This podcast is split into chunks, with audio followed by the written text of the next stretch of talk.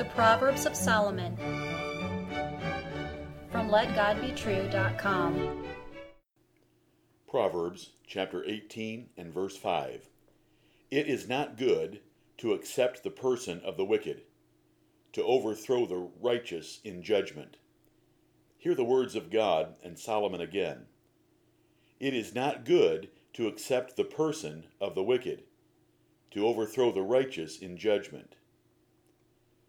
Personalities, relationships, or gifts must be ignored when judging. King Solomon gave his son a valuable rule for reigning justly. He had to ignore whoever was in a controversy in order to judge rightly. It is a shame that many allow personalities or relationships to affect their decisions, their standards, or their judgments. True justice and wisdom ignore everything but the issue at hand in the light of God's infallible words. The lesson here is crucial for those in authority. Justice must be dispensed equitably and fairly in order to maintain the integrity of the ruler and his office. Whether a man makes judgments in his home, an employer in his business, a leader in government, or a pastor in a church matter, the only criterion for the decision must be, "Thus saith the Lord." No other influences or factors can be allowed to enter the process. Moses also taught the lesson to Israel, and so did King Jehoshaphat. Neither rich nor poor were to be protected. Great men were not to be favored. Intimidating men were not to be feared. Bribes were to be rejected. Public opinion was to be ignored. God's laws were to be applied righteously, without extraneous factors affecting the decision. The nation of Israel often failed in this duty. History and reality prove that many will compromise for little.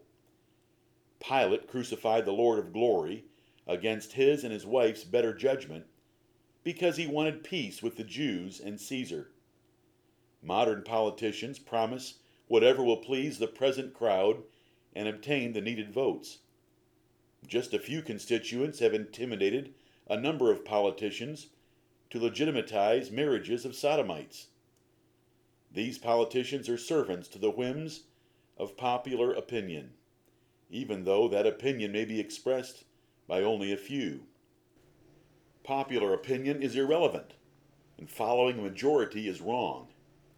Yet modern politicians live by polls, even of students, the most foolish strata of a society, in order to please the crowd. Democracy is insane. God gifted leaders and ordained their offices to save society from the majority. Leaders must choose righteousness, truth, and wisdom for them because they are incapable of choosing it for themselves. When has the majority, the lowest common denominator of humanity, ever chosen justice over their bellies, their fears, or their superstitions? God does not regard persons, and neither should you. Respect of persons is compromise due to affection, preference, relationship, or benefit from a party. Only Scripture should determine what is right in your actions and decisions. The Apostle Paul charged Timothy to discharge his ministry without personal preferences or partiality. Even church members cannot be preferential to visitors. A great goal for a Christian is to have a reputation of absolute fairness. That means he always chooses righteousness, ignoring personalities or relationships. This fairness must be practiced at home with children, at work with colleagues or subordinates, in church business and hospitality, and in all your dealings with others. Though you may have enemies, they should know that you have and will treat them fairly. Can your children come to you confidently, even when they have erred, knowing you will be perfectly fair?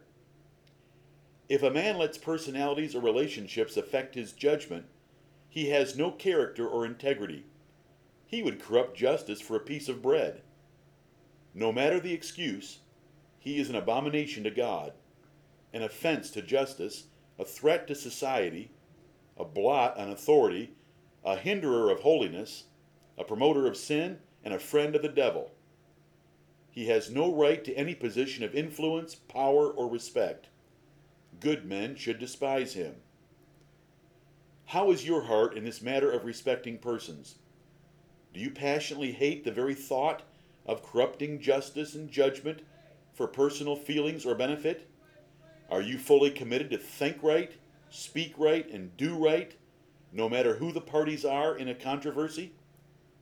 How is your reputation for fairness and impartiality? Is it perfect and noteworthy before God and men?